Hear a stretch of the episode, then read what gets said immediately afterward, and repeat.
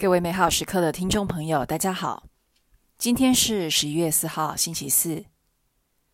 本日的主题是交自己的账，来自罗马人书十四章七到十二节。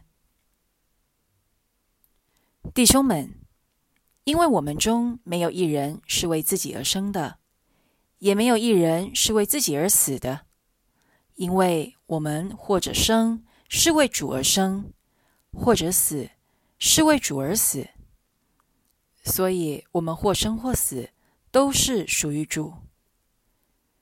因为基督死而复生了，正是为做生者和死者的主。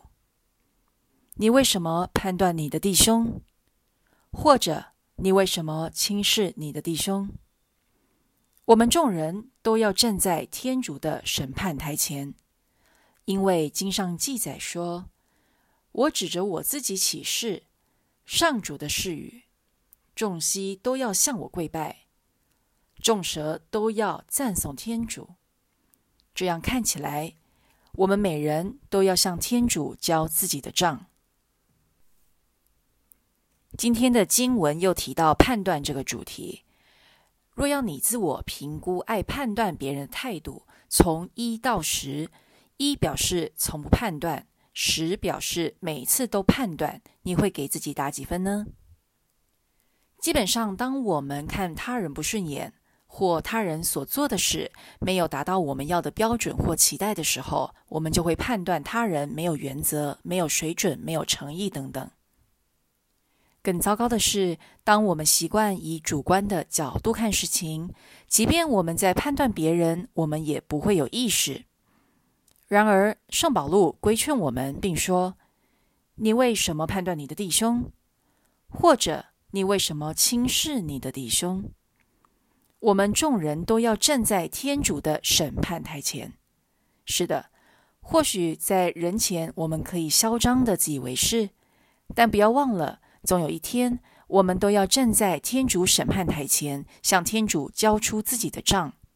这时候，我们能够确定自己的立场是绝对正确的吗？还有，不论是好是坏，天主从来不会要我们在他面前帮别人交账。那么，我们为什么要在今世把心思放在批评、审判他人的好坏呢？其实，我们只要判断自己的行为好不好，是否有符合天主的心意就可以了。